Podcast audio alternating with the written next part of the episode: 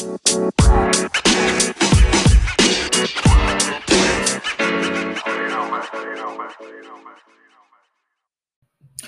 and welcome to another episode of Civil Rights University podcast. This is Brian Leonard, uh, your host and founder, president, and uh, CEO of Civil Rights University, author, adjunct professor, and attorney. Just want to uh, remind you uh, that we have um, written a book, and it's called Movement Mentors. Um, uh, Dred Scott Homer Plessy, Reverend Oliver Brown, Three Courageous Men, their landmark cases, and their enduring legacies. And that book is available uh, on Amazon.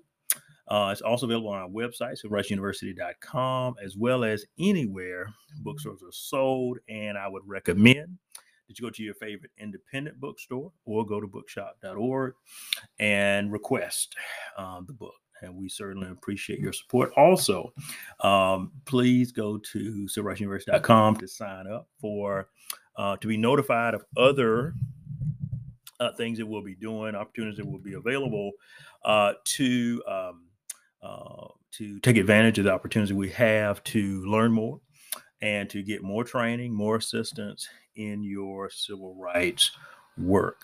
Uh, civil Rights University provides um, uh, content, training, curriculum, coaching, online courses, eventually a community and certification for activists, attorneys, and social entrepreneurs, uh, and those that would would uh, like to do that or are just interested in fighting for and seeking uh, civil rights. Hello,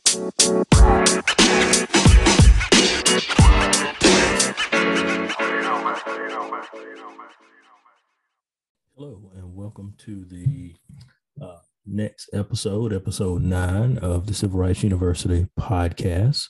Uh, I'm your host, Brian Leonard, uh, author, uh, professor, and founder of Civil Rights University, and also author of Movement Mentors, Dred Scott, Homer Plessy, and Reverend Oliver Brown, Three Courageous Men, their landmark cases, and their enduring legacies, which is available uh, for purchase uh, on our website, civilrightsuniversity.com.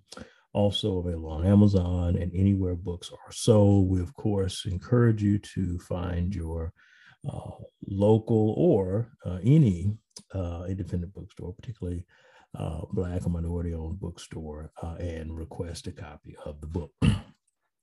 In today's episode, we're going to talk about remote activism. Um, in the last almost two years, we've been faced with a pandemic that we haven't seen in over a century. Um, and, and, you know, it's been literally almost a century. Um, and just like I guess before, um, you know, lasted for almost three years. And so we're kind of edging toward year three. But one thing that has been recognized, and I think that all people would acknowledge, is that um, although the pandemic, you know, stopped many things, one thing it didn't stop was the need for activism.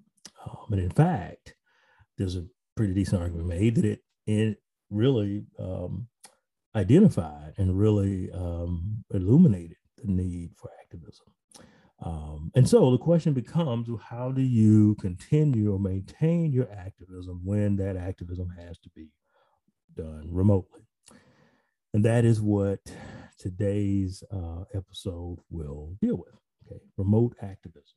Okay, all right. So okay, let, us ask the question. Um, as we said, you know, many people say it's, you know it's remote environments a new normal, uh, but I do think it's true, and I think it's been evident um, within the pandemic of the uh, importance and the and really the success of remote activism uh, under the circumstances. And I think that um, that can be seen uh, in various forms. So the question is, how do we, uh, how do we um, uh, deal with or have effective activism uh, in the midst of a global pandemic?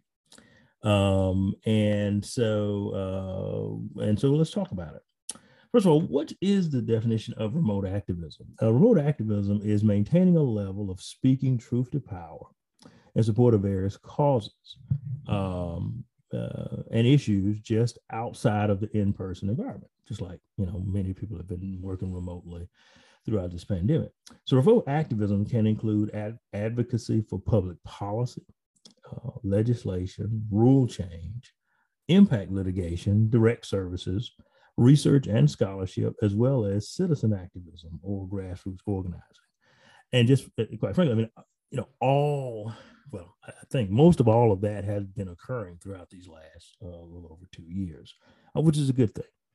Um, and remote activism is done primarily in the same way as in-person activism, just using the tools and resources, which you know through the advent of technology um, are technological in nature uh, to do so. And so, um, um, you know, we uh, again, it will show um, and talk about today's episode about how that can happen and has happened um, at various points and under the circumstances. Um, and so, not only can we look at current, but we can also even look at historical um, uh, activism and how we can use uh, some of those um, lessons and practices uh, to help with remote activism under the circumstances.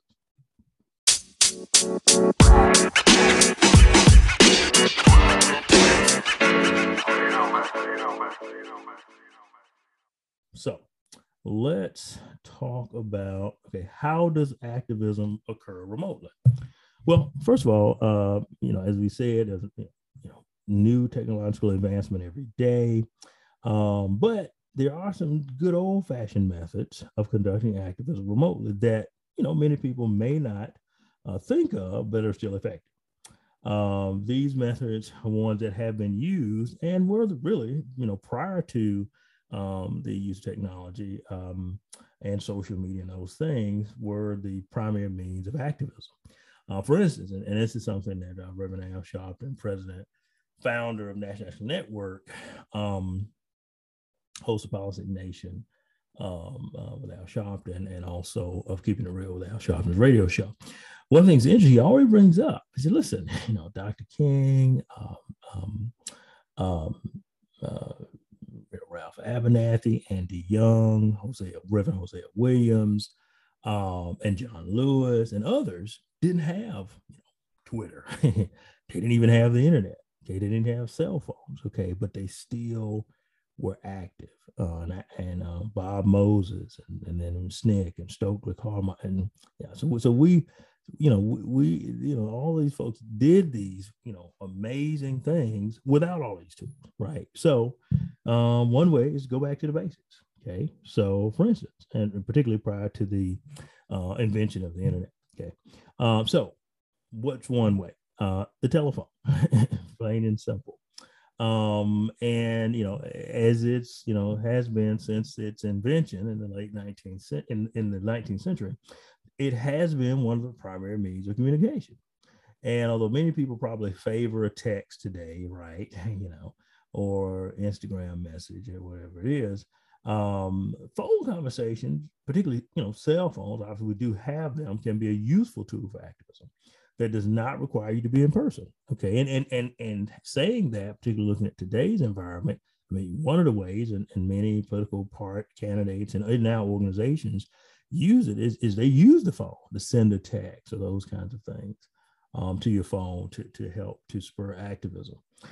Um, uh, and more of if you're an artist is is um, from Generation X or earlier, this may be still the primary means of um, way to contact your chosen constituents. So, for instance, again, we you know we're assuming uh, that you know all of the activism is done with you know generation x and, and, and after right? Generations y and z and, and, millennials and all that. But that's not necessarily true okay your audience could be an audience that you know, baby boomers or even generation xers that you know would would prefer so it is possible that um that uh you know you can utilize um the phone for instance one of the um previous methods, uh, particularly, like I said, during the time of civil rights movement, the modern civil rights movement, uh, was to use something called a phone tree. Okay? And a phone tree was a uh, tool where uh, whereby uh, uh, you know essentially require volunteers to be responsible to call a certain number of people, and so on under their tree. Now, of course, today's time, of course, and, and obviously, you know, it makes it a lot easier for activists today. You could just send a text, right? Mass text, group text, how you want to say it. Um, they have text responding services and things like that. Um, so it's very popular function, um, you know, particularly with cell phones.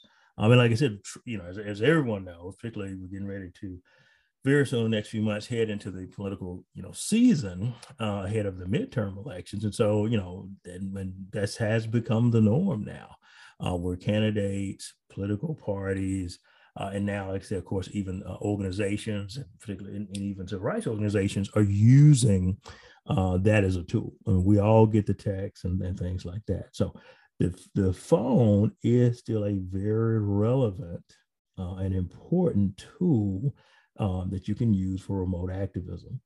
Um, for instance, creating a texting campaign uh, for your issue of cause, very successful, very powerful tool. It, it's completely remote, right?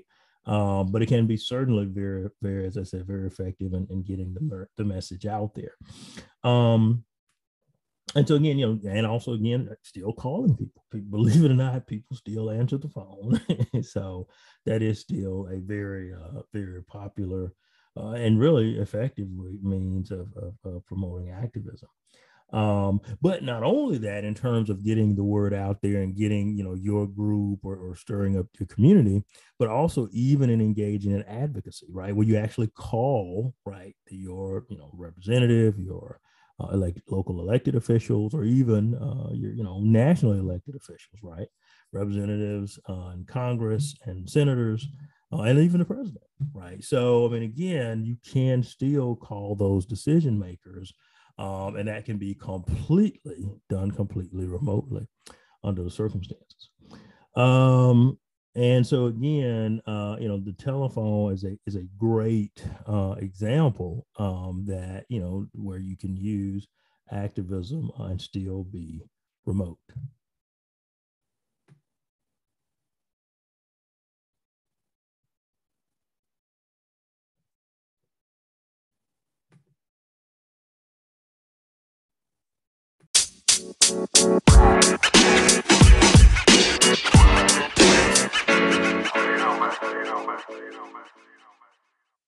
So, in addition to the phone as a an effective tool uh, for activism, uh, another very effective tool, um, and again that that is uh, more of a traditional mode of communication, but still very effective, is the written word, right? Um, I used to tell people and learn from one of my um, uh, bosses that you know, you know, writing people a letter.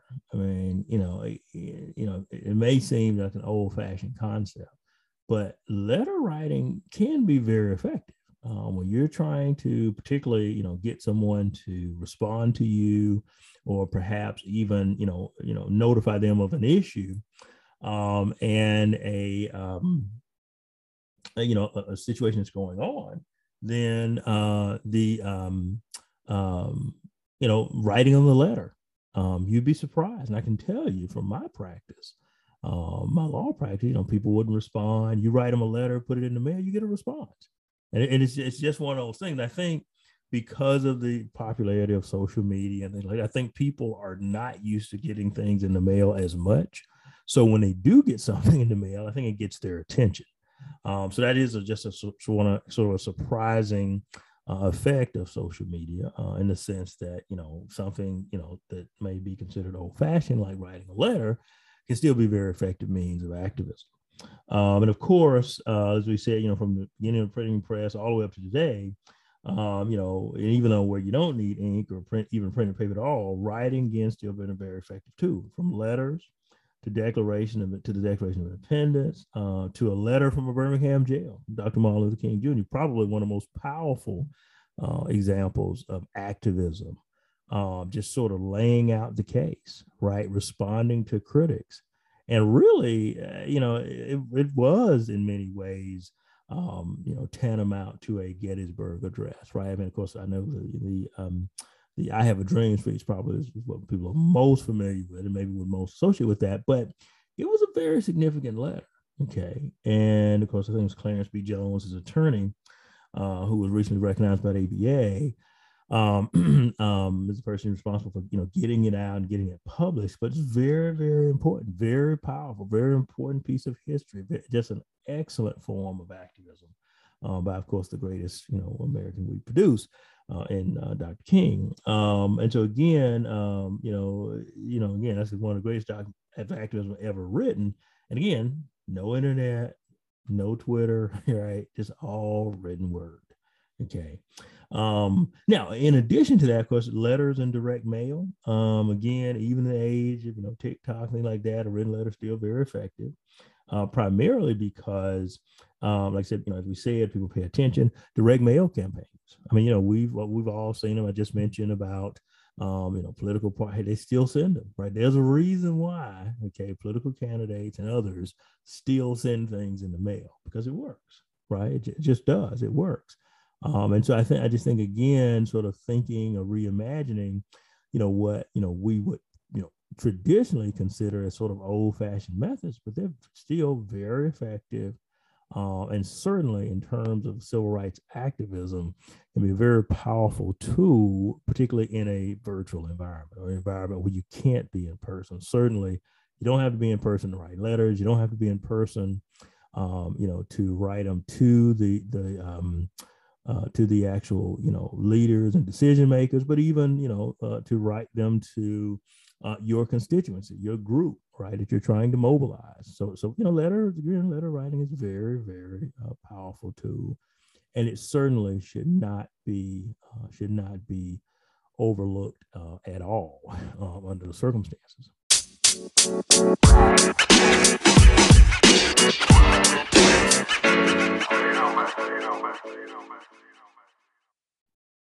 Um, so, uh, in addition, uh, like we said, you know, direct mail as a marketing tool uh, is very effective, and so it can be, of course, very effective in terms of uh, also um, um, in terms of uh, you know getting your message out there. Um, you can, as we said, have an activist campaign through letter writing. Um, um, again, writing letters to the affected officials and government agencies that you're seeking change from can be an effective tool. In addition, and this is something that if you study particularly history and if you, you look at um, activists like Booker T. Washington, some may not consider an activist, but but we can discuss that later. And certainly the scholar, activist, preeminent, probably intellectual um, that we've ever produced, probably next to Dr. Wallace King, would be um, uh, Dr. W.E.B. Du Bois, right? And one of the things that they did in their times, right, is they would write letters to the editor right, of newspapers. And I know newspapers have kind of, you know, again, more, you know, you know, traditional mode, but they're still around. Okay.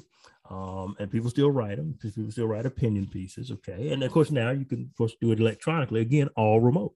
Okay. Uh, but what they used to do is they write letters to the editor. And what they were doing is they're trying to, you know, generate support for their issue or their position in particular with um, Booker Washington and Dr. W. Du Bois and really rally people around, inform them of their position, rally people around, and, and really keep that information going. And so, again, today we have way more tools than they did, right? Like as I said, you can write opinion pieces. Of course, now, of course, you know, you know, you can essentially blog, you can tweet, you know, you can do all kinds of things. That again still remote, okay, but it does involve, you know, the written word under the circumstances. Uh, and so again, like I said, these all can be very important tools. Uh, in the same keeping with that, right, the written word, email marketing. Um, you know, again, you know, you know, for all that social media is and has been, uh, email marketing um, is a is, is you know because as we know now, you know, social media could just kick you off. They could change the algorithm, and of course, you, you know, you'd lose your your following, your space there. But email, right, is the prime real estate, right, when it term in terms of marketing these days. Okay, um, and so again, involving the written word, um, you can certainly uh, generate interest, awareness. Obviously, uh, many people market and sell products that way but certainly it could work the same way in terms of you know building your support for your issue or cause um, through you know targeted email uh, list and and email um, uh, campaigns and activism. Um, and again, um, completely remote. Um, you know, do not have to be in person, uh, but certainly can be very effective. Also, also, as we said, it, you know, emailing the actual decision makers and those in power, right, and just flooding them with emails after emails, email, and they will respond, right? And maybe a canned response or someone that's bringing response for them, but still, you will get some type of response. Okay, so still can be very, very effective. Um, and so whether written letter, direct mail, or email marketing, written work again is a powerful tool to continue to practice your activism remotely.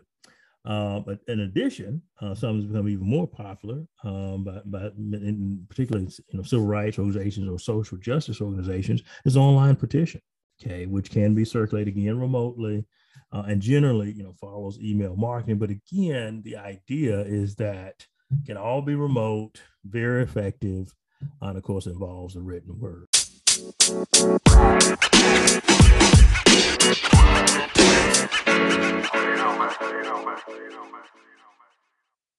And so, um, in addition, of course, sort of the biggie today, right? Uh, that can be done remotely, um, and of course, is, is uh, and still uh, generally could fall in written word, but also, of course, video and things like that. Is social media, right? And and this obviously is the big one today.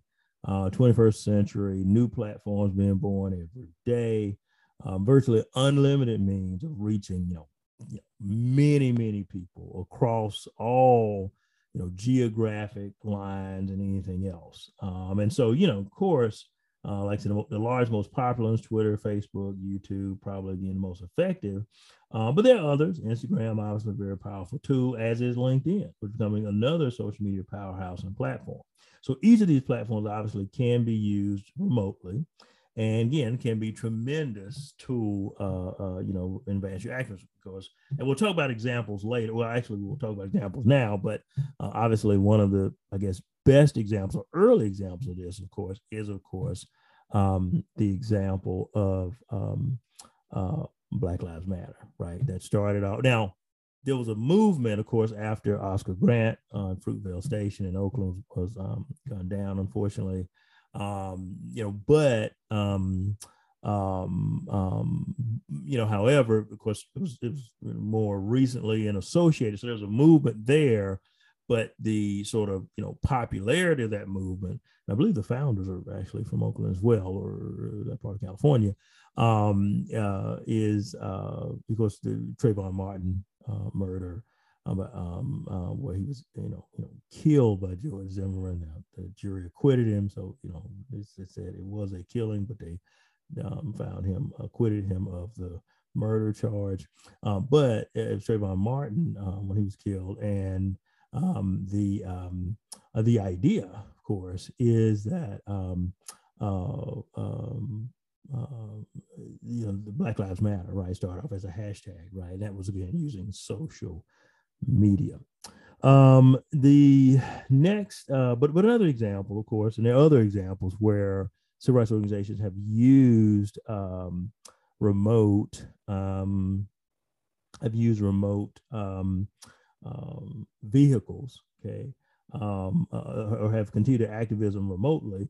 Uh, I think probably one of the best examples of this, particularly in recent um, uh, history, is Color of Change, right? Colorofchange.org built an entire platform and organization utilizing the tools of the internet and social media to advance calls for civil rights, social justice. Very effective, very powerful, very well-run organization um, that has just you know been at the forefront, right, of using these technical technological tools to continue activism, right? Uh, other examples are, you know, even the legacy, civil rights legacy organizations, what I think Malcolm X called the Big Six in some cases. Uh, but these, you know, legacy organizations have been around for many, many, many years, uh, involved in the civil rights struggle. For instance, of course, um, NAACP, NAACP Legal Defense Fund, uh, the National Urban League, um, uh, and of course, the National Action Network and Rainbow Push Coalition. Okay, so all of these organizations, you know, they have you know, uh, you know Twitter, uh, activity. Of course, they have websites. Of course, they have um, um, uh, you know streams that they do. Uh, they're all on Facebook. Okay, um, they have YouTube videos. So they have certainly utilized these tools um, um, of activism. Um, many of them, like to have hosted live stream events. Um, for instance, in terms of National Action Network, Rainbow Push, every Saturday they do their Saturday action rallies, and those can be streamed on YouTube, uh, for instance, and Facebook. Um, and so, and so again, they have utilized these tools to continue, even as legacy organizations that you know were in existence. Uh, in the case of NAACP and NAACP LDF, back during, of course, the civil rights movement, uh, the, modern era, modern civil rights movement, um, they're still using these tools under those circumstances um, to and still operating and advancing civil rights uh, in a remote environment um, and, and, and where they don't have to be in person again.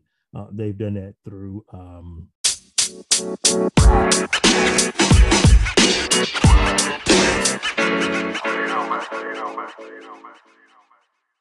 uh, live streaming their conferences, having virtual events, um, and like even at Saturday meetings, I mentioned other events to maintain a health level activism, again, mostly remotely, even in the height of the pandemic. Um, and so again, also organizations, uh, um, and I mentioned on previous podcast episodes, American Bar Association, National Bar Association that have held conferences and panel discussions throughout the pandemic, utilizing Zoom and YouTube, again, in a remote environment, virtual environment, uh, for activists, attorneys, social entrepreneurs, and social justice uh, advocates under circumstances. So there, there are, you know, many examples of how uh, organizations, groups, individuals have used and been able to continue their activism in a remote environment uh, and remain remote in doing that. Um, so, if you will, also, I encourage you to go to our blog where we have more resources for you.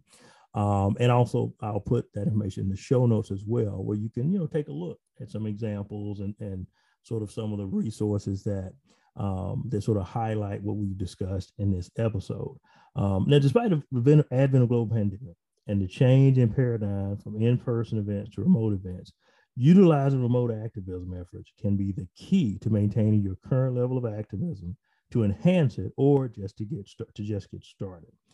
Um, so again, um, this is our episode on remote activism. Hopefully, you um, you got a lot out of it. Um, again, encourage you to um, to share uh, this podcast um, and to rate it um, on iTunes um, so that, you know, again, we can share this information with others. Obviously, uh, it's important to continue to, you know, spread the message and spread the word of civil rights activism. It's important work.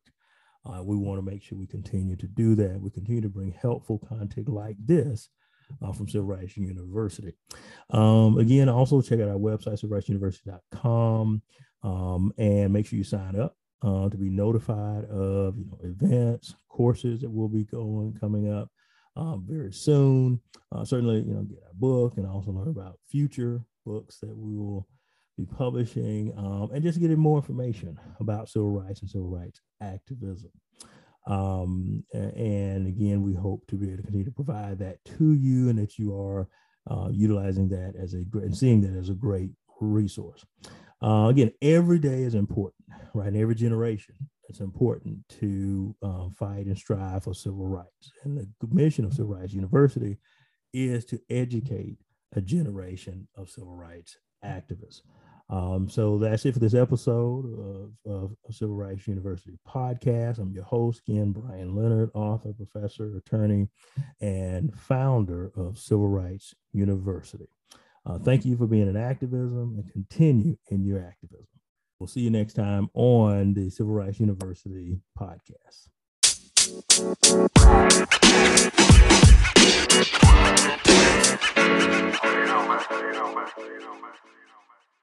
Remember, uh, we hope you again enjoyed this episode. Remember to subscribe um, to our podcast. Again, it's available on Apple uh, iTunes, as well as Spotify and um, Google Podcasts. In addition, we encourage you to visit our website, civilrightsuniversity.com, for more information and content like this one, uh, like this, and uh, blog posts and other content that we have and resources available to you. And also, so you can be notified about additional opportunities for you to uh, benefit from um, the um, uh, the training and resources. That we can help you on your journey as an activist. Um, and also, of course, we would love you, hopefully, to support us uh, again with um, uh, purchasing the book, uh, Mentors, uh, Three Courageous Men, the landmark cases and their enduring legacies. Um, Dred Scott, Homer Plessy, and Reverend Oliver Brown is available on Amazon.com um, and also available at, at our at our um, website, civilrightsuniversity.com, and also anywhere books are sold. And we'd encourage you to go to your favorite independent bookstore um, and um, request it. Uh, we'd appreciate that. Also, um, if you really like this content that we provide with Civil Rights University podcast, we hope you do. We strive to provide it to you weekly, and we hope it's of value to you. Then we encourage you to support us um, on Patreon. If you go to patreon.com forward slash civil rights university, again, that is patreon.com forward slash civil rights university, and see how you can support this podcast there. Also, don't forget to follow us on Twitter at University Civil. Again, follow us on Twitter at University Civil.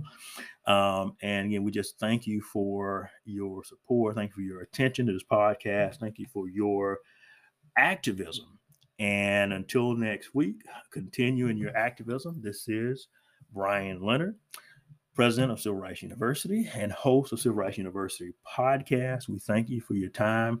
Thank you for your support.